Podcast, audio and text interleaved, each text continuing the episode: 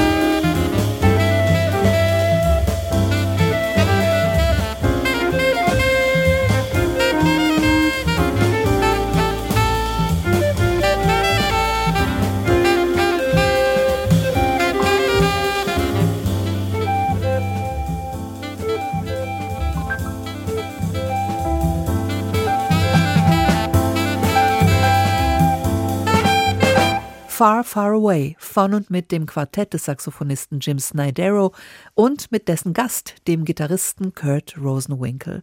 Auf ihn sind die sechs neuen Kompositionen von Jim Snydero zugeschnitten. Daneben gibt's zwei Klassiker zu hören. Neben It Might As Well Be Spring, McCoy Tyners zeitlose Ballade Search for Peace. Ein Ruhepunkt auf einem ansonsten sehr dynamischen, abwechslungsreichen Album.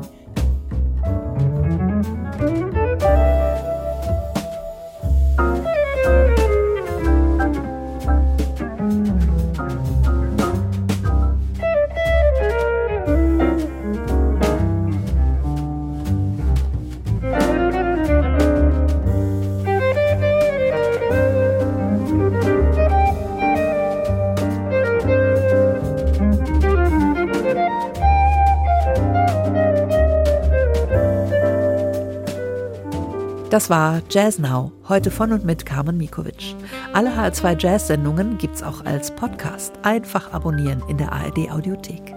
Danke fürs Zuhören heute. Machen Sie's gut.